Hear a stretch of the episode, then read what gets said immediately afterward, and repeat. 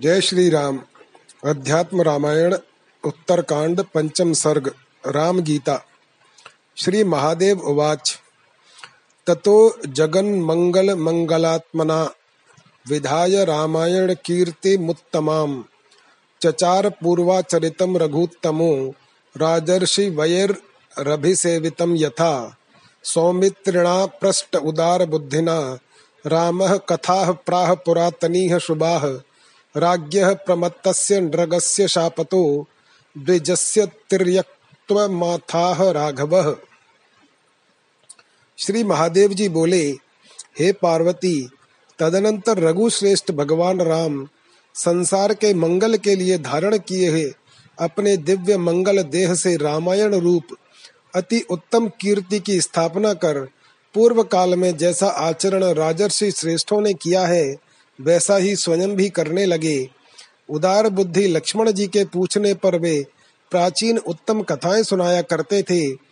इसी प्रसंग में श्री रघुनाथ जी ने राजा नृग को प्रमादवश ब्राह्मण के श्राप से त्रियग योनि प्राप्त करने का वृत्तांत भी सुनाया।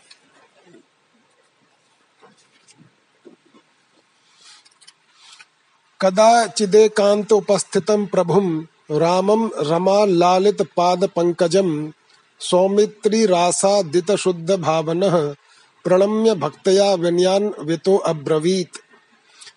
त्वं शुद्ध बोधो असि हि सर्वदेहिना, मात्मास्य धीशो असि नराकृतिः स्वयं। प्रतीयसे ज्ञानदृशां महामते, पादाब्ज भृंगा हितसंग संगिनाम अहम प्रपन्नो अस्मि पदाम्बुजं प्रभो, भवापवर्गं तव योग भावितम। यथां जगसाज्ञानमपारवारिधिं सुखम तरिष्यामि तथानुसाधि माम्। श्रुत्वाथ सौमित्रिवचो अखिलं तदा प्राह प्रपन्नार्तिहरः प्रसन्नधीः।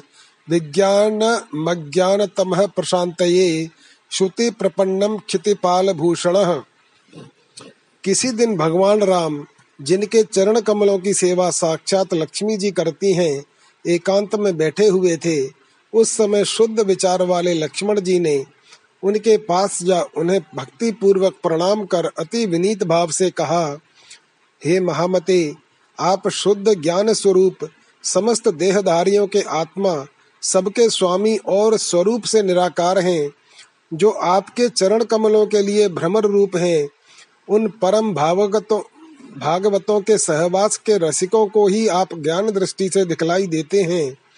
हे प्रभु योगी जन जिनका निरंतर चिंतन करते हैं, संसार से छुड़ाने वाले उन आपके चरण कमलों की मैं शरण हूँ।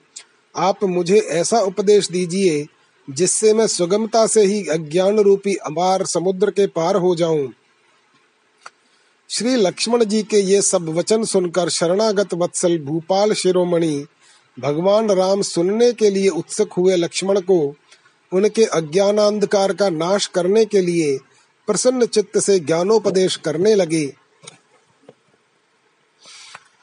आदौ स्वर्णाश्रम वर्णिता क्रिया कृत्वा समासादित शुद्ध मानस, समाप्य तत्पूर्व मुपात्त साधन, समाश्रयेत सदगुरुमात्मलब्धये क्रिया शरीरोद्भव हेतुराद्रता प्रिया प्रियौ तौ भवतः सुरागिणः। धर्मे तरौ यत्तत्र पुनः शरीरकम्। पुनः क्रिया चक्रवदीर्यते भवः। अज्ञानमेवास्य हि मूलकारणम्। तद्धानमेवात्र विधौ विधीयते। विद्यैव तन्नाश विधौ पटीयसी। न कर्म तज्जम सविरोधमीरितम् नाज्ञान हानिर्न च राग संक्षयो भवेत् ततः कर्म सदोष मुद्भवेत् ततः पुनः संस्कृति रप्यवारिता। तस्मात् बुधौ ज्ञान विचारवान भवेत्। वे बोले, सबसे पहले अपने अपने वर्ण और आश्रम के लिए शास्त्रों में बतलाई हुई क्रियाओं का यथावत पालन कर, चित्त शुद्ध हो जाने पर उन कर्मों को छोड़ दे और शम दम आदि साधनों से संपन्न हो आत्मज्ञान की प्राप्ति के लिए सदगुरु की शरण में जाए।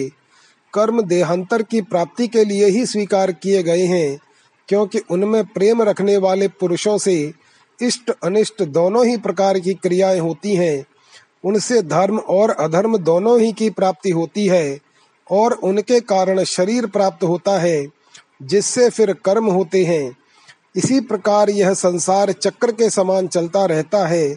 संसार का मूल कारण अज्ञान ही है, और इन शास्त्रीय विधि वाक्यों में उस अज्ञान का नाश ही संसार से मुक्त होने का उपाय बतलाया गया है। अज्ञान का नाश करने में ज्ञान ही समर्थ है, सकाम कर्म नहीं, क्योंकि उस अज्ञान से उत्पन्न होने वाला कर्म उसका विरोधी नहीं हो सकता। सकाम कर्म द्वारा अज्ञान का नाश अथवा राग का क्षय नहीं हो सकता। बल्कि उससे दूसरे सदोष कर्म की उत्पत्ति होती है। उससे पुनः संसार की प्राप्ति होना अनिवार्य है। इसलिए बुद्धिमान को ज्ञान विचार में ही तत्पर होना चाहिए।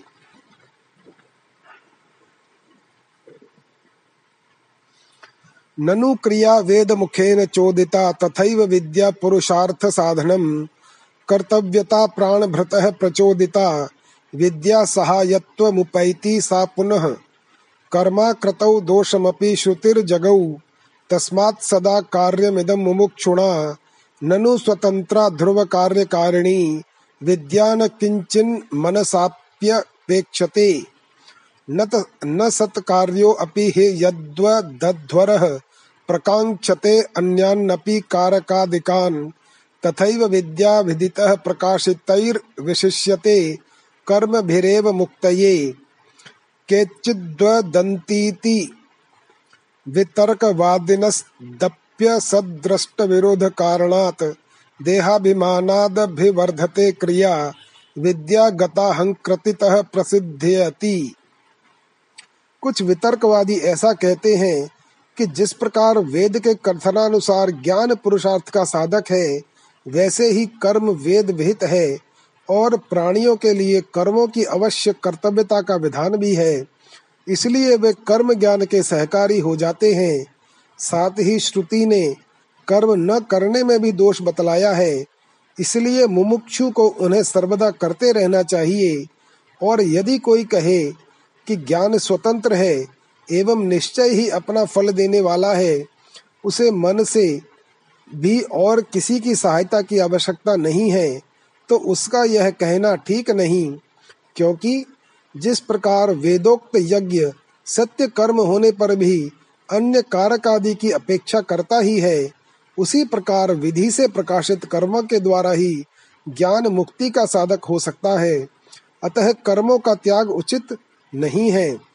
सिद्धांति, ऐसा जो कोई कुतर्की कहते हैं, उनके कथन में प्रत्यक्ष विरोध होने के कारण वह ठीक नहीं है। क्योंकि कर्म देहाभिमान से होता है और ज्ञान अहंकार का नाश होने पर सिद्ध होता है। विशुद्ध विज्ञान विरोचनांजिता विद्यात्म वृत्तिश्चरमेति भण्यते उदेति कर्माखिल कारकादिभिर्निहन्ति विद्या किल कारकादिकम तस्मात् कार्यमशेषतः सुधीर विद्या विरोधान्न समुच्चयो भवेत। आत्मानुसंधान परायण सदा निवृत्त सर्वेन्द्रिय वृत्ति गोचर यावत् शरीरादिषु माययात्मधि स्तावद्विधेयो विधिवाद कर्मणाम नेतीति वाक्यैरखिलं निषिध्य तज् ज्ञात्वा परमात्, परात्मानमथ त्यजेत क्रियाः। यदा परमात्म विभेद भेदकम विज्ञान मात्मन्यवभाति भास्वरम। तदैव माया प्रविलीयते मात्म संसरते वेदांत वाक्यों का विचार करते करते विशुद्ध विज्ञान के प्रकाश से उद्भासित जो चरम आत्मवृत्ति होती है, उसी को विद्या यानी आत्मज्ञान कहते हैं। इसके अतिरिक्त कर्म संपूर्ण कारक आदि की सहायता से होता है। किंतु विद्या समस्त कारक आदि का अनित्यत्व की भावना द्वारा नाश कर देती है। इसलिए समस्त इंद्रियों के विषयों से निवृत्त होकर निरंतर आत्म अनुसंधान में लगा हुआ बुद्धिमान पुरुष संपूर्ण कर्मों का सर्वथा त्याग कर दे, क्योंकि विद्या का विरोधी होने के कारण कर्म का उसके साथ समुच्चय नहीं हो सकता। जब तक माया से मोहित रहने के कारण मनुष्य का शरीर आदि में आत्म भाव है तभी तक उसे वैदिक कर्मानुष्ठान कर्तव्य है। नेति नेति आदि वाक्यों से संपूर्ण अनात्म वस्तुओं का निषेध करके अपने परमात्मा स्वरूप को जान लेने पर फिर उसे समस्त कर्मों को छोड़ देना चाहिए। जिस समय परमात्मा और जीवात्मा के भेद को दूर करने वाला प्रकाशमय विज्ञान अंतकरण में स्पष्टतया भाषित होने लगता है, उसी समय आत्मा के लिए संसार प्राप्ति की कारण माया अनायास ही कारक आदि के सहित लीन हो जाती है।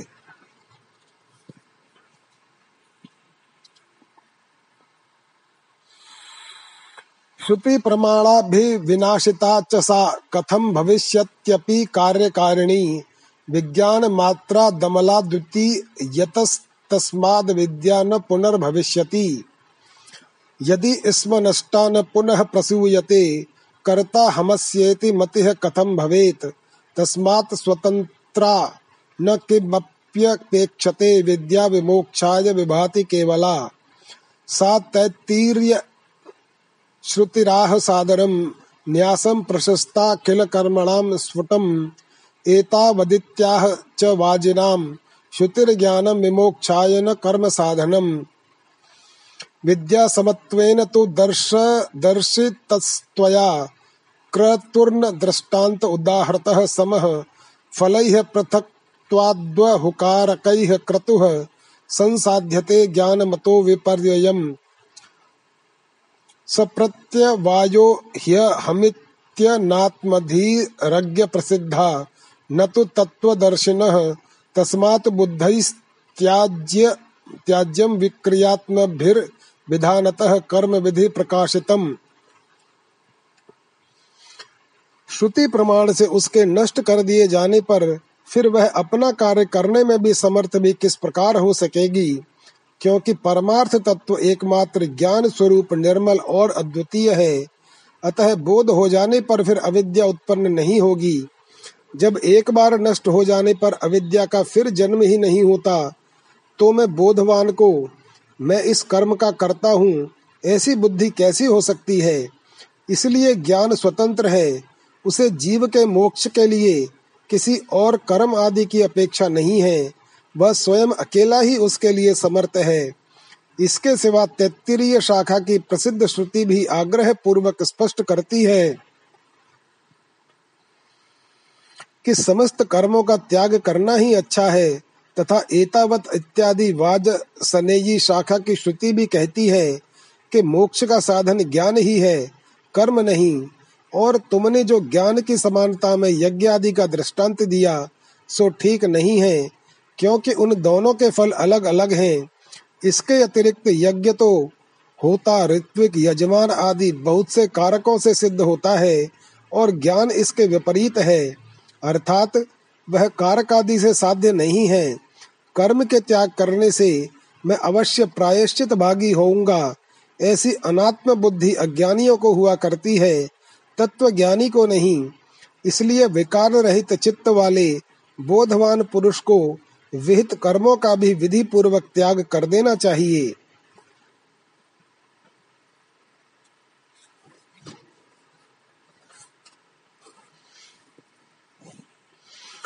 सिद्धान वे तत्त्वमसीति वाक्यतो गुरः प्रसादादपि शुद्धमानसः। विज्ञाय चैकात्म्यमथात्मजीवयोः सुखी भवेन्मेरुरिवा प्रकम्पनः। आदौ पदार्था व गतिर ही कारणम वाक्यार्थ विज्ञान विधौ विधानतः। तत्व पदार्थौ परमात्म जीव का वसीति चैकात्म्य मथानयोर भवेत प्रत्यक्य परोक्षादि विरोध मात्मनोर विहाय संग्रह्य। तयोश्चिदात्मताम, संशोधिताम, लक्षणया च लक्षिताम ज्ञात्वा स्वमात्मानमथाद्वयो भवेत्। एकात्मकत्वाज्जहति न संभवेत् तथा जहल्लक्षणता विरोधतः सो अम्य पदार्थाविव भागलक्षणा युज्येत तत्त्वं पदयोरदोषतः। फिर शुद्ध चित्त होकर श्रद्धा पूर्वक गुरु की कृपा से तत्वमसी इस महावाक्य के द्वारा परमात्मा और जीवात्मा की एकता जानकर सुमेरु के समान निश्चल एवं सुखी हो जाए। यह नियम ही है कि प्रत्येक वाक्य का अर्थ जानने में पहले उसके पदों के अर्थों का ज्ञान ही कारण है। इस तत्वमसी महावाक्य के तत् और त्वम पद क्रम से परमात्मा और जीवात्मा के वाचक हैं। और असी उन दोनों की एकता कराता है। इन दोनों में जीवात्मा प्रत्यक, यानी अंतकरण का साक्षी है और परमात्मा परोक्ष है। इस वाच्यार्थ रूप विरोध को छोड़कर और लक्षणावृत्ति से लक्षित, उनकी शुद्ध चेतनता को ग्रहण कर उसे ही अपना आत्मा जाने और इस प्रकार एक ही भाव से स्थित हो। इन तत् और त्वम पदों में एक रूप होने के कारण जहती लक्षणा नहीं हो सकती और परस्पर विरुद्ध होने के कारण अजहल लक्षणा भी नहीं हो सकती। इसलिए सो अयम, यह वही है। इन दोनों पदों के अर्थ की भांति इन तत् और तुम पदों में भी भाग त्याग लक्षणा ही निर्दोषता से हो सकती है।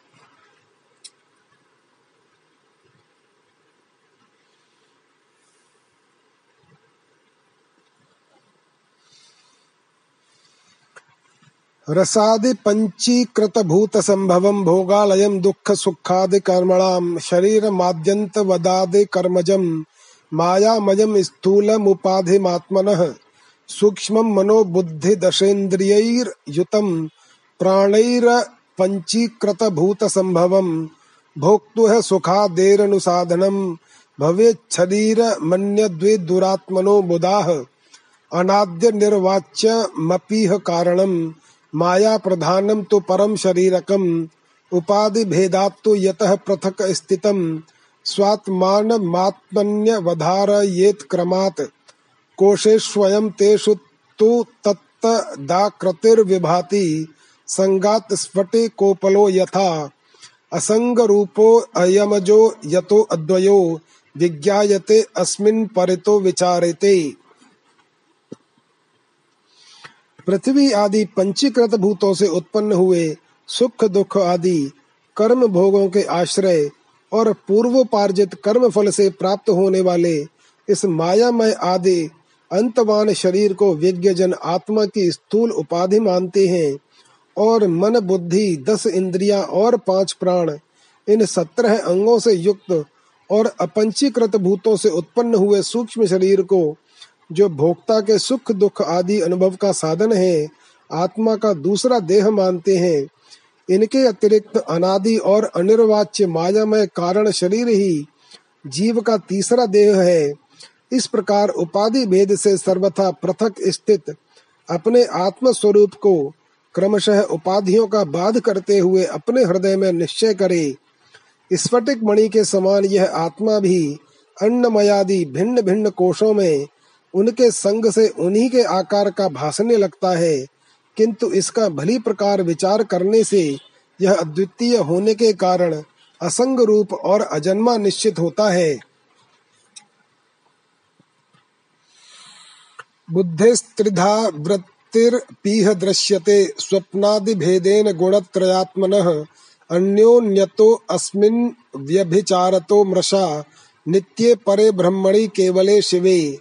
देहेन्द्रिय प्राण मनश्चिदात्मनां संघादजस्त्रं परिवर्तते धियः वृत्तिस्तमो मूलतयाज्ञ लक्षणा यावद्वेत्ता वदसौ भवोद्भवः।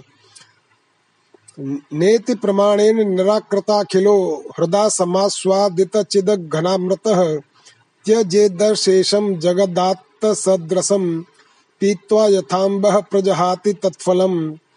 कदाचितात्मा मृतो न जायते, न क्षीयते नापि विवर्धते अनवः। निरस्त सर्वातिशयः सुखात्मकः, स्वयं प्रभः सर्वगतो अयमद्वयः। त्रिगुणात्मिक का बुद्धि की ही स्वप्न जागृत और सुषुप्ति भेद से तीन प्रकार की वृत्तियाँ दिखाई देती हैं। किंतु इन तीन वृत्तियों में से प्रत्येक का एक दूसरे में व्यभिचार होने के कारण ये तीनों एकमात्र कल्याण स्वरूप नित्य पर ब्रह्म में मिथ्या हैं, अर्थात उसमें इन वृत्तियों का सर्वथा अभाव है। बुद्धि की वृत्ति ही देह, इंद्रिय, प्राण, मन और चेतन आत्मा के संघात रूप से निरंतर परिवर्तित होती रहती है। यह वृत्ति तमोगुण से उत्पन्न होने वाली, होने के कारण अज्ञान रूपा है और जब तक यह रहती है, तब तक ही संसार में जन्म होता रहता है। नेति नेति आदि श्रुति प्रमाण से निखिल संसार का बाध करके और हृदय में चिद घनामृत का आस्वादन करके संपूर्ण जगत को उसके सार रूप सत ब्रह्म को ग्रहण करके त्याग दे, जैसे नारियल के जल को पीकर मनुष्य उसे फेंक देते हैं। आत्मा न कभी मरता है, न जन्मता है, वह न कभी क्षीण होता है और न बढ़ता ही है। वह पुरातन संपूर्ण विशेषणों से रहित सुख स्वरूप स्वयं प्रकाश सर्वगत और अद्वितीय है।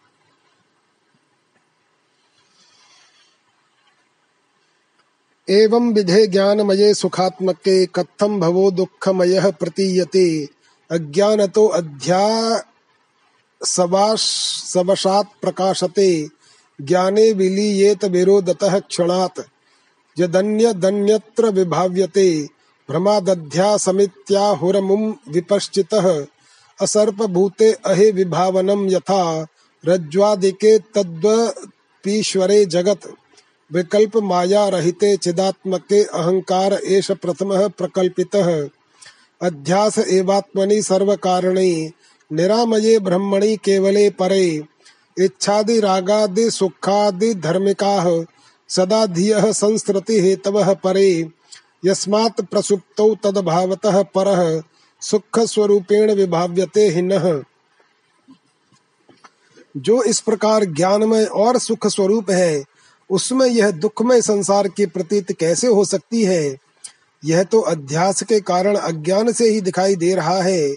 ज्ञान से तो यह एक क्षण में ही लीन हो जाता है, क्योंकि ज्ञान और अज्ञान का परस्पर विरोध है।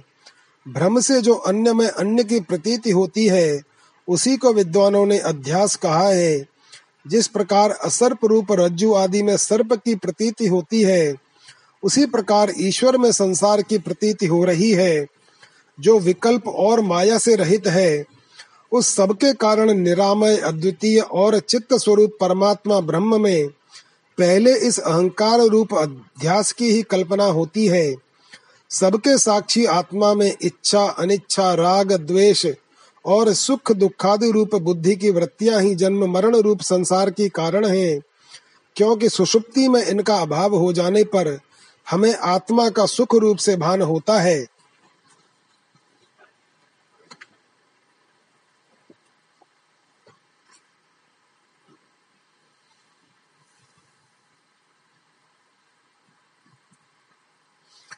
अनाद्य विद्योद्भव बुद्धि बिंबितो जीव प्रकाशो अयमितीर्यते चितः।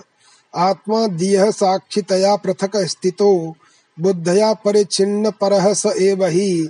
चिद्बिम्ब साक्षात्मधियाँ प्रसंगतस्त्वेकत्र अन्योन्य मध्या सवशात् प्रतीयते जडा जडत्वं च चिदात्मचेतसौ। गुरोः साकाशादपि वेदवाक्यतः संजात विद्यानुभवो निरीक्षतम्। स्वात्ममानमात्मस्थो स्तमुपाधिवर्जितम्। त्यजेद शेषम जडमात्मगोचरम्। प्रकाश रूपौ अहम जो अहमद्वयो अस्कृद्विभातो अहमतीव निर्मलः। विशुद्ध विज्ञान नौ निरामयः। संपूर्ण आनंदमयो अहम क्रियः अनादि अविद्या से उत्पन्न हुई बुद्धि में प्रतिबिंबित यह चेतन का प्रकाश ही जीव कहलाता है। बुद्धि के साक्षी रूप से आत्मा उससे पृथक है। वह परात्मा तो बुद्धि से अपरिच्छिन्न है। अग्नि से तपे हुए लोहे के समान चिदाभास साक्षी आत्मा तथा बुद्धि के एकत्र रहने से परस्पर अन्यो अन्य ध्यास होने के कारण क्रमशः उनकी चेतनता और जड़ता प्रतीत होती है। अर्थात जिस प्रकार अग्नि से तपे हुए लोह पिंड में अग्नि और लोहे का तादात्म्य हो जाने से लोहे का आकार अग्नि में और अग्नि की उष्णता लोहे में दिखाई देने लगती है, उसी प्रकार बुद्धि और आत्मा का तादात्म्य हो जाने से आत्मा की चेतनता बुद्धि आदि में और बुद्धि आदि की जड़ता आत्मा में प्रतीत होने लगती है। इसलिए अध्यावश अध्यासवश बुद्धि से लेकर शरीर पर्यंत अनात्म वस्तुओं को ही आत्मा मानने लगते हैं। गुरु के समीप रहने से और वेद वाक्यों से आत्मज्ञान का अनुभव होने पर अपने हृदयस्थ उपाधि रहित आत्मा का साक्षात्कार करके आत्मा रूप से प्रतीत होने वाले देहादि संपूर्ण जड़ पदार्थों का त्याग कर देना चाहिए। मैं प्रकाश स्वरूप अजन्मा, अद्वितीय, निरंतर भासमान, अत्यंत निर्मल, विशुद्ध विज्ञान घन निरामय क्रिया रहित और एकमात्र आनंद स्वरूप हूँ। सदैव मुक्तो अहम चिंत्य शक्ति मान तीन्द्रिय ज्ञानम विक्रियात्मक। अनंत पारो अहम अहर्निशः। बुधैर्विभावितो अहम हृदय वेदवादिभिः। एवं सदात्मान मखंडितात्मना विचारमाणस्य विशुद्ध भावना। हन्याद विद्यामचिरेण कारकै रसायनं यद्वदुपासितं रुजः। विविक्त आसीन उपारतेन्द्रियो मिनिर्जितात्मा विमलान्तराशयः विभावये देकमनन्य साधनौ विज्ञान केवल आत्म यते यदे तत्परमात्म दर्शनम विलापयेदात्मनि सर्वकारणौ। पूर्णश्चिदानन्दमयो अवतिष्ठते। न वेद बाह्यम न च किंचिदांतरम मैं सदा ही मुक्त, अचिंत्य शक्ति, अतीन्द्रिय ज्ञान स्वरूप अविकृत रूप और अनंत पार हूँ। वेदवादी पंडित जन अहर्निश मेरा हृदय में चिंतन करते हैं।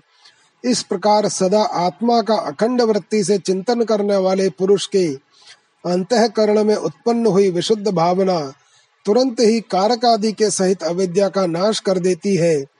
जिस प्रकार नियमानुसार सेवन की हुई औषधि रोग को नष्ट कर डालती है, आत्मचिंतन करने वाले पुरुष को चाहिए कि एकांत देश में इंद्रियों को उनके विषयों से हटाकर और अंतकरण को अपने अधीन करके बैठे तथा आत्मा में स्थित होकर और किसी साधन का आश्रय न लेकर शुद्ध चित्त हुआ केवल ज्ञान दृष्टि द्वारा एक आत्मा की ही भावना करे, यह विश्व परमात्म स्वरूप है।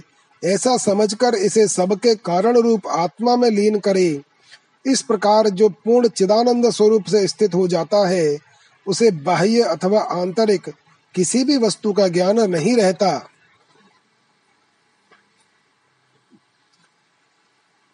पूर्वं समाधेरखिलं विचिन्तये दोङ्कार मात्रं स चराचरं जगत्। तदेव वाच्यं प्रणवो हि वाचको, विभाव्यते अज्ञानवशान्न बोधतः अकार संज्ञः पुरुषो हि विश्वको, ह्युकारकस्तैजस ईर्यते क्रमात्। प्राज्ञौ मकारः परिपठयते अखिलैः। समाधिपूर्वं न तु तत्त्वतो भवेत्। विश्वं त्वकारं पुरुषं विलापये दुकार मध्ये बहुधा व्यवस्थितम्। ततो मकारे प्रविलाप्य तैजसं द्वितीय वर्णं प्रणवस्य चान्तिमे। मकारमप्यात्मनि चिद्घने परे विलापयेत् प्राज्ञमपीह कारणम्। सो अहम परम ब्रह्म सदा विमुक्तिम। विज्ञान दृढ़ मुक्त उपाधि तो अमल। समाधि प्राप्त होने से पूर्व ऐसा चिंतन करे कि संपूर्ण चराचर जगत केवल ओंकार मात्र है, यह संसार वाच्य है और ओंकार इसका वाचक है। अज्ञान के कारण ही इसकी प्रतीति होती है। ज्ञान होने पर इसका कुछ भी नहीं रहता। ओंकार में अ, उ और म, ये तीन वर्ण हैं। इसमें अकार यानी विश्व का वाचक है। उकार यानी तेजस कहलाता है और मकार प्राज्ञ को कहते हैं। यह व्यवस्था समाधि लाभ से पहले की है। तत्व दृष्टि से ऐसा कोई भेद नहीं है। नाना प्रकार से स्थित अकार रूप विश्व पुरुष को उकार में लीन करे और ओंकार के द्वितीय वर्ण तेजस रूप उकार को उसके अंतिम वर्ण मकार में लीन करे। फिर कारणात्मा प्राज्ञ रूप मकार को भी चिदघन रूप परमात्मा में लीन करे और ऐसी भावना करे कि वह नित्य मुक्त, विज्ञान स्वरूप, उपाधिहीन, निर्मल, पर ब्रह्म मैं ही हूँ। एवं सदा जात परात्म भावन स्वानंद तुष्ट परिविस्मृताखिल आस्ते स नित्यात्म सुख प्रकाशक साक्षाद्विमुक्तो अचल वरे वारे सिंधुवत। एवं सदाभ्यस्त समाधि योगिनो निवृत्त सर्वेन्द्रिय गोचरस्य ही विनिर्जिता शेषरिपोरहं सदा दृश्यो भवेयं जित षड गुणात्मनः ध्यात्वैवात् मानमहर्निशं मुनस्तिष्ठेत् सदा मुक्त समस्त प्रारब्ध बंधनः प्रारब्धमश्नन्भिमानवर्जितो मय्येव साक्षात् प्रवील्यते ततः। आदौ च मध्ये च तथैव चान्ततो। भवं विदित्वा भयशोककारणम् हित्वा समस्तं विधिवादचोदितं। भजेत् स्वमात्मानमथाखिलात्मनाम्। इस प्रकार निरंतर परमात्म भावना करते करते जो आत्मानंद में मग्न हो गया है, तथा जिसे संपूर्ण दृश्य प्रपंच विस्मृत हो गया है वह नित्य आत्मानंद का अनुभव करने वाला जीवन मुक्त योगी निस्तरंग समुद्र के समान साक्षात मुक्त स्वरूप हो जाता है।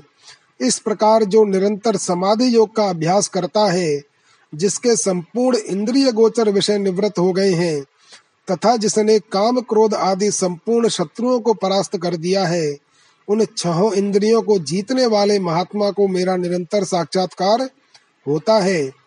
इस प्रकार अहरनिश आत्मा का ही चिंतन करता हुआ मुनि सर्वदा समस्त बंधनों से मुक्त होकर रहे, तथा कर्ता भोक्तापन के अभिमान को छोड़कर प्रारब्ध फल भोगता रहे। इससे वह अंत में साक्षात मुझ ही में लीन हो जाता है।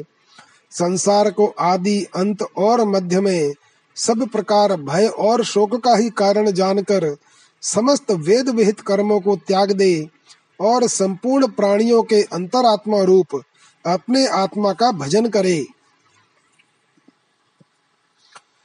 आत्मन्य भेदेन विभावयन्निदं भवत्य भेदेन मयात्मना तदा। यथा जलम वार निधौ, यथा पयः, क्षीरे वयद्योन् म्यनिले यथा निलः। इत्थं यदीक्षेत हि लोकसंस्थितो, जगन्मर्षैवेति विभावयन् मुनिः निराकृतत्वाच्छ्रुतियुक्तिमानतो यथेन्दुभेदो दिशि दिग्भ्रमादयः। यावन्न पश्येदखिलं मदात्मकं तावन्मदाराधनतत्परो भवेत्। श्रद्धालुरत्युर्जितभक्तिलक्षणो यस्तस्य दृश्यो अहम हरनिशम हृदि। जिस प्रकार समुद्र में, जल, दूध में दूध, महाकाश में घटाकाश आदि और वायु में वायु मिलकर एक हो जाते हैं। उसी प्रकार इस संपूर्ण प्रपंच को अपने आत्मा के साथ अभिन्न रूप से चिंतन करने से जीव मुझ परमात्मा के साथ अभिन्न भाव से स्थित हो जाता है। यह जो जगत है, वह श्रुति, युक्ति और प्रमाण से बाधित होने के कारण चंद्र भेद और दिशाओं में होने वाले दिग्भ्रम के समान मिथ्या ही है। ऐसी भावना करता हुआ लोक व्यवहार में स्थित मुनि इसे देखे जब तक सारा संसार मेरा ही रूप दिखलाई न दे, तब तक निरंतर मेरी आराधना करता रहे। जो श्रद्धालु और उत्कट भक्त होता है, उसे अपने हृदय में सर्वदा मेरा ही साक्षात्कार होता है। मया विनिश्चित्य तवोदितं प्रिय तस्त्वेतदालोचयतीह बुद्धिमान्, समुच्यते पातकराशिभिः क्षणात्। भ्रातर्यदीदं परिदृश्यते जगन्मायैव सर्वं परिहृत्य चेतसा। मद्भावना भावित शुद्धमानसः सुखी भवानन्दमयो निरामयः। यः सेवते माम गुणं गुणात् परम् हृदा कदा वा यदि वा गुणात्मकम्। सो अहम स्वपादाञ्चितरेणुभिः स्पृशन्, पुनाति लोकत्रितयं यथा रविः। विज्ञानमेतदखिलं श्रुतिसारमेकं वेदान्तवेद्यचरणेन मयैव गीतं यः श्रद्धया परिपठेद गुरुभक्तियुक्तो, मद्रूपमेति यदि मद्वचनेषु भक्तिः। हे प्रिय, संपूर्ण श्रुतियों के सार रूप इस गुप्त रहस्य को मैंने निश्चय करके तुमसे कहा है, जो बुद्धिमान इसका मनन करेगा, वह तत्काल समस्त पापों से मुक्त हो जाएगा। भाई, यह जो कुछ जगत दिखाई देता है, वह सब माया है। इसे अपने चित्त से निकालकर मेरी भावना से शुद्ध चित्त और सुखी होकर आनंद पूर्ण और क्लेश शून्य हो जाओ।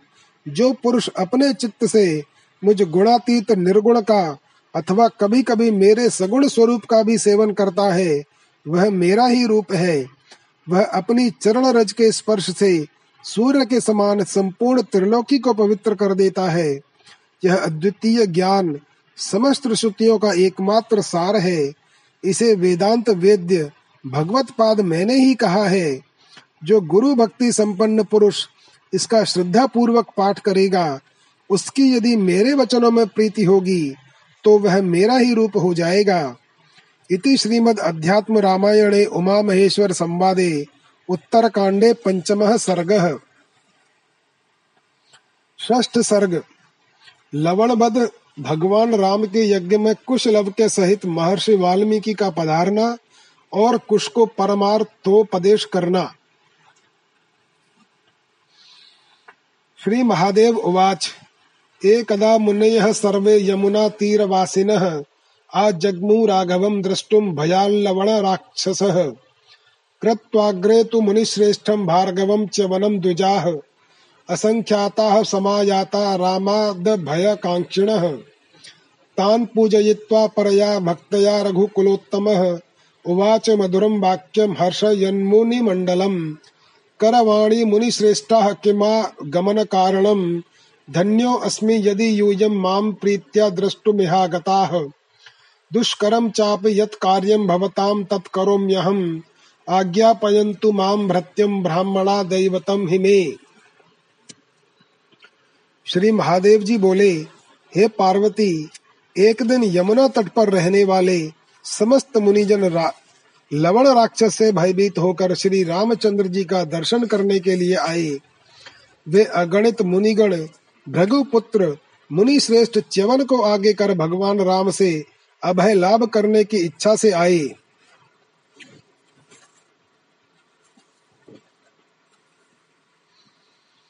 रघुकुल श्रेष्ठ राम जी ने उन मनीश्वरों का अत्यंत भक्ति भाव से पूजन कर उन्हें प्रसन्न करते हुए मधुर वाणी से कहा, हे मुनि श्रेष्ठ गण आपके यहाँ पधारने का क्या कारण है?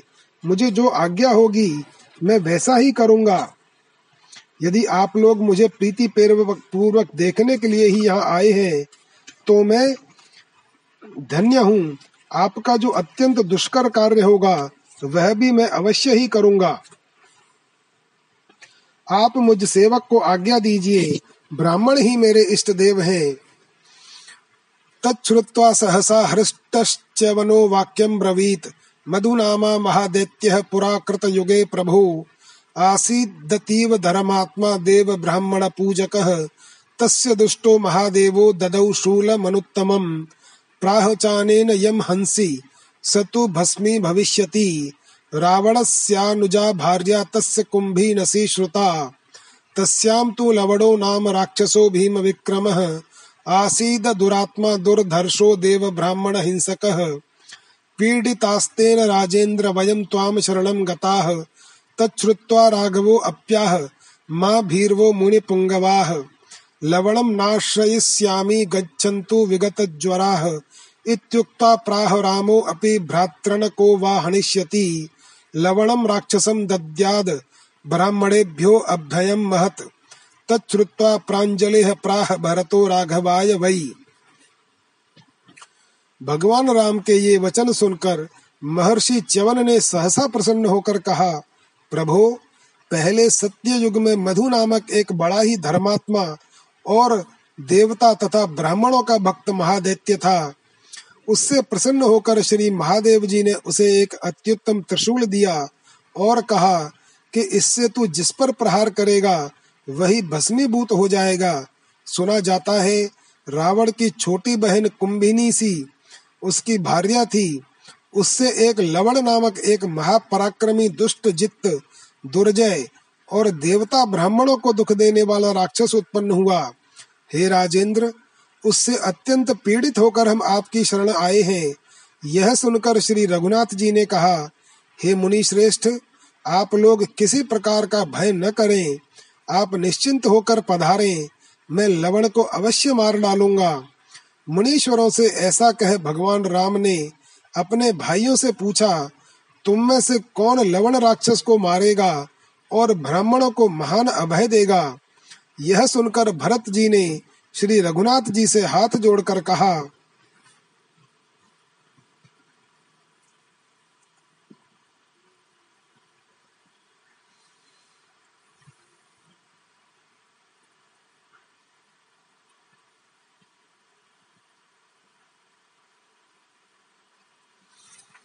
अहमेव हनिष्यामि देवाज्ञापय माँ प्रभो, ततो रामं नमस्कृत्य शत्रुघ्नो वाक्यं ब्रवीत्।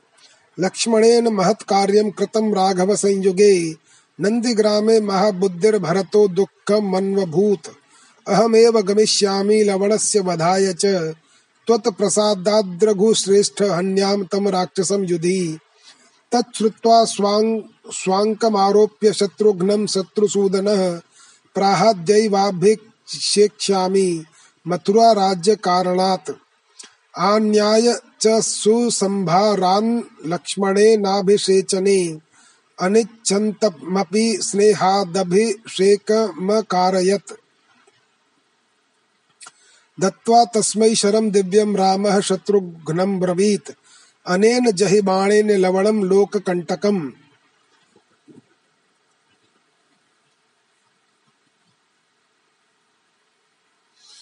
स तु सम्पूज्य तच्छूलं गेहे गच्छति काननम्। भक्षणार्थं तु जन्तूनां नाना प्राणिवधाय च। स तु नायाति सदनं यावद्नचरो भवेत्, तावदेव पुरद्वारे तिष्ठ त्वं धृतकार्मुकः। देव, लवण को मैं ही मारूँगा। प्रभु, इसके लिए मुझे ही आज्ञा दीजिए। फिर शत्रुघ्न ने श्री रामचंद्र जी को प्रणाम करके कहा, हे राघव, श्री लक्ष्मण जी युद्ध में बड़ा भारी कार्य कर चुके हैं। महामती भरत जी ने भी नंदी ग्राम में रहकर बहुत कष्ट सहा है। अब लवण का वध करने के लिए तो मैं ही जाऊँगा। हे रघु श्रेष्ठ आपकी कृपा से मैं उस राक्षस को युद्ध में अवश्य मार डालूँगा। शत्रुघ्न के ये वचन सुनकर शत्रु दमन रघुनाथ जी ने उन्हें अपनी गोद में उठा लिया और कहा मैं आज ही तुम्हारा लवण की राजधानी मथुरा के राज्य पर अभिषेक करूँगा। ऐसा कहे लक्ष्मण जी से अभिषेक की सामग्री मंगा। शत्रुघ्न जी की इच्छा न होने पर भी श्री रामचंद्र जी ने उनका प्रीति पूर्वक अभिषेक कर दिया और फिर उन्हें दिव्य बाण देकर कहा, तुम संसार के कंटक रूप लवण को इस बाण से मार डालना। राक्षस लवण अपने घर में ही उस त्रिशूल की पूजा कर नाना प्रकार के जीवों को खाने और मारने के लिए वन को जाया करता है। अतः जब तक वह लौटकर घर न आवे, वन ही में रहे, उससे पूर्व ही तुम नगर के द्वार पर धनुष धारण करके खड़े हो जाना। योत्स्यते स त्वया क्रुद्धस्तदा वध्यो भविष्यति तम हत्वा लवणं क्रूरं तद्वनं मधुसंगितम्। निवेश्य नगरम तत्र तिष्ठ तुम मे अनुशासनात्। अश्वानां पंचसाहस्रं रथानां च तदर्धकम्। गजानां षट्शतानीह पत्ति नाम युतत्रयम्। आगमिष्यति पश्चात्त्वमग्रे साधय राक्षसम्।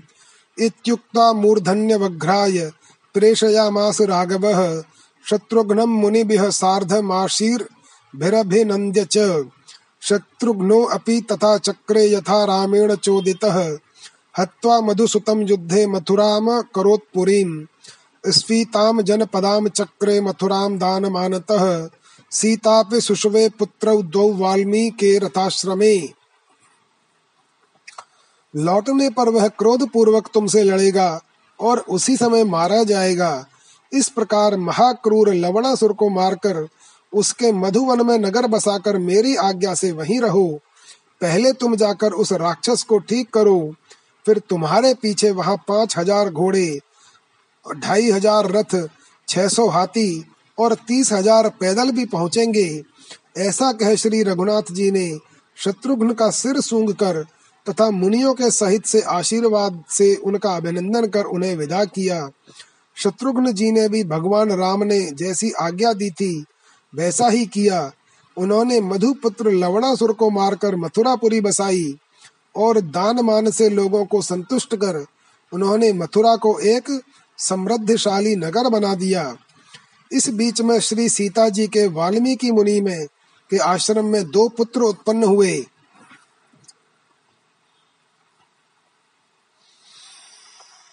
मुनिस्तोर नाम चक्रे कुशो ज्येष्ठो अनुजो लभः।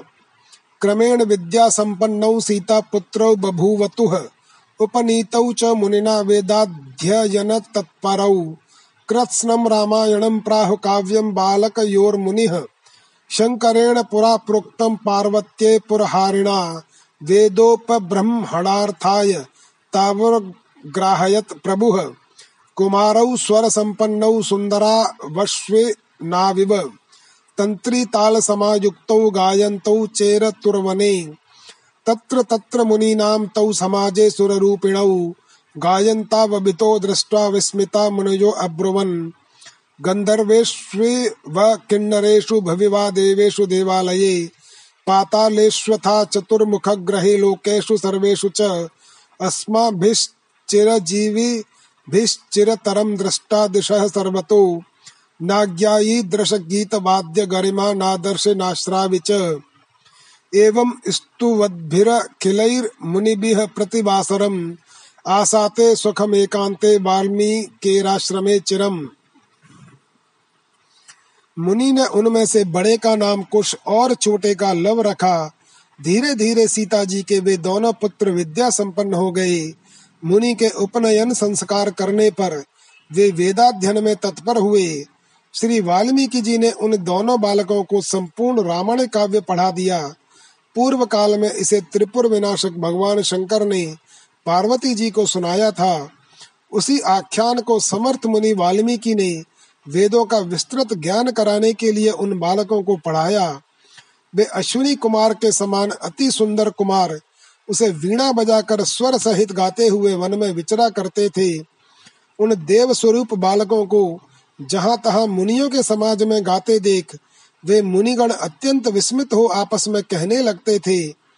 हम चिरजीवियों ने बहुत दिनों से सभी दिशाएँ देखी, किंतु गंधर्व, किन्नर, भूरलोक, देवलोक, देवालय, पाताल अथवा ब्रह्मलोक आदि किसी भी लोक में गाने बजाने की ऐसी कुशलता न कभी जानी, न देखी और न सुनी ही है। इस प्रकार प्रतिदिन प्रशंसा करने वाले समस्त मुनियों के साथ वे दोनों बालक बहुत समय तक श्री वाल्मीकि जी के एकांत आश्रम में सुख पूर्वक रहे। अथ राम रामौ अश्वमेधादींश्चकार बहुदक्षिणान् यज्ञान् स्वर्णमयीं सीतां विधाय विपुलद्युतिः। तस्मिन् विताने ऋषयः सर्वे राजर्षयस्तथा। ब्राह्मणाः क्षत्रिया वैश्याः समाजग्मुर्दिद्रक्षवः वाल्मीकिरपि सङ्गृह्य गायन्तौ तौ कुशीलवौ। जगाम ऋषिवाटस्य समीपं मुनिपुङ्गवः। तत्रैकान्ते स्थितं शान्तं समाधि विरमे मुनिम्। कुशः पप्रच्छ वाल्मीकिं ज्ञानशास्त्रं कथान्तरे। भगवच्छ्रोतुमिच्छामि सङ्क्षेपाद्भवतो अखिलम्। देहिनः संसृतिर्बन्धः कथमुत्पद्यते दृढः। कथं विमुच्यते देहि दृढबन्धाद् भवाभिधात्। वक्तुमर्हसि सर्वज्ञ मह्यं शिष्याय ते मुने। इधर परम तेजस्वी श्री रामचंद्र जी ने सुवर्ण की सीता बनाकर अश्वमेध आदि बहुत से बड़ी बड़ी दक्षिणाओं वाले यज्ञ किए। उस यज्ञशाला में यज्ञोत्सव देखने के लिए उत्सुक होकर सभी ऋषि राजर्षि, ब्राह्मण, क्षत्रिय और वैश्य आदि आए थे। मुनि श्रेष्ठ वाल्मीकि जी भी गान करते हुए कुश और लव को साथ ले वहाँ आए और जहाँ मुनियों के ठहरने का स्थान था वहाँ उतरे। वहाँ एक दिन एकांत में शांत भाव से बैठे हुए वाल्मीकि मुनि से उनकी समाधि खुलने पर कुछ ने कथा के बीच में ही ज्ञान शास्त्र के विषय में पूछा और वह बोला, भगवान मैं आपके मुखार बिंद से संक्षेप में यह बात सुनना चाहता हूँ कि जीव को यह सुदृढ़ संसार बंधन किस प्रकार प्राप्त होता है और फिर इस संसार नामक दृढ़ बंधन से उसे छुटकारा कैसे मिलता है? हे मुने, आप सर्वज्ञ हैं। मुझ प्रणत शिष्य से यह आप संपूर्ण रहस्य कहिए।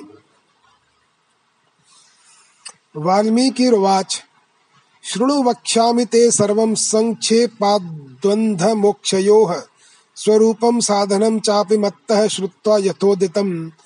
तथैवाचर भद्रं ते जीवन्मुक्तो भविष्यसि।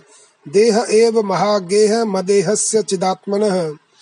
तस्याहङ्कार एवास्मिन् मन्त्री तेनैव कल्पितः। देहगेहाभिमानं स्वं समारोप्य चिदात्मनि। तेन तादात्म्यमापन्नः स्वचेष्टितमशेषतः। विदधाति चिदानन्दे तद्वासितवपुः स्वयं। तेन संकल्पितो देही दार ग्रहादीनि संकल्पयति चानिशम्। संकल्पयन् स्वयं देही परिशोचति सर्वदा। त्रयस्तस्याहमो देहा अदमोत्तम मध्यमाः वाल्मीकि जी बोले, सुन, मैं तुझे संक्षेप से साधन के सहित बंध और मोक्ष का संपूर्ण स्वरूप सुनाता हूँ। मैं जैसा कहूँ, वह सब सुनकर तू उसी प्रकार आचरण कर।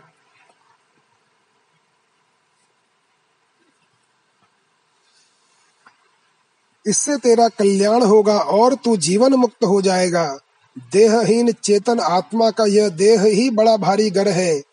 इसमें उसने अहंकार को ही अपना मंत्री बना रखा है। यह अहंकार रूप मंत्री, देह गेहाभिमान रूप अपने आप को चेतन आत्मा में आरोपित कर, उससे एक रूप होकर अपनी सारी चेष्टाओं का आरोप उस चिदानंद रूप आत्मा में ही करता है। उस अहंकार से व्याप्त हुआ देही यानी जीव उसी के संकल्प से प्रेरित होकर संकल्प रूपी बेड़ियों से बंधता है। और फिर रात दिन पुत्र, स्त्री और ग्रह आदि के लिए संकल्प विकल्प करता रहता है। संकल्प करने से जीव स्वयं ही सदा शोक करता है। तमह सत्व रजह संज्ञा जगत कारणम स्थिते। तमो रूपाधि संकल्पान नित्यम ताम सचेष्टया अत्यंतम तामसो भूत्वा क्रमिक कीटत्व मापनुयात सत्वरूपो हि संकल्पो धर्म ज्ञान परायण अदूर मोक्ष साम्राज्य सुख रूपो हि तिष्ठति। रजो रूपो हि संकल्पो लोके स व्यवहारवान परितिष्ठति संसारे पुत्र दारानुरंजितः त्रिविधम तु परित्यज्य रूपमेतन् महामते। संकल्पम परमाप्नोति पदमात्म परिचये दृष्टि सर्वाः परित्यज्य नियम्य मनसा मनः। स बाह्याभ्यन्तरार्थस्य संकल्पस्य क्षयं कुरु। यदि वर्षसहस्राणि तपश्चरसि दारुणम्, पातालस्थस्य भूस्थस्य, स्वर्गस्थस्यापि ते अनघ। नान्यः कश्चिदुपायो अस्ति संकल्पोपशमाद्रते अनाबाधे अविकारे स्वे सुखे परम पावने संकल्पोपशमे यत्नं पौरुषेण परम कुरु। इस अहंकार के सत्व रज तम नामक उत्तम अदम और मध्यम तीन प्रकार के देह हैं। ये ही तीनों संसार की स्थिति के कारण हैं। इनमें से तामस संकल्प से, नित्य प्रति तामसिक चेष्टाएँ करने से ही जीव अत्यंत तमोगुणी होकर कीड़े मकोड़े आदि योनियों को प्राप्त होता है। जो सात्विक संकल्प वाला होता है, वह धर्म और ज्ञान में ही तत्पर रहने के कारण मोक्ष साम्राज्य के पास ही सुख पूर्वक रहता है तथा राजस संकल्प होने से लोक व्यवहार करता हुआ संसार में पुत्र, स्त्री आदि में अनुरक्त रहता है। हे महामते, जो पुरुष इन तीनों प्रकार के संकल्पों को छोड़ देता है, वह चित्त के लीन होने पर परम पद प्राप्त कर लेता है। इसलिए तू समस्त विचारों को छोड़कर और अपने मन ही से मन का संयम कर बाहर भीतर के संपूर्ण संकल्पों का क्षय कर दे। हे अनघ, यदि तू पाताल, पृथ्वी अथवा स्वर्ग आदि में कहीं भी रहकर हज़ारों वर्ष कठोर तपस्या भी करे तो भी संसार बंधन से मुक्त होने का तो तेरे लिए संकल्प नाश के अतिरिक्त और कोई उपाय है ही नहीं। इसलिए जो दुखहीन, विकारहीन, स्वानंद स्वरूप और परम पवित्र हैं उन संकल्प शांति के लिए तू पुरुषार्थ पूर्वक पूर्ण प्रयत्न कर। संकल्प तंतौ निखिला भावा प्रोता किला नग, छिन्ने तंतौ न जानीमः क्व। यान्ति विबवाह पराः, निह संकल्पो यथा प्राप्त व्यवहार परो भव। क्षये संकल्प जालस्य जीवो ब्रह्मत्व माप्नुयात् अधिगतम परमार्थ तामुपेत्य।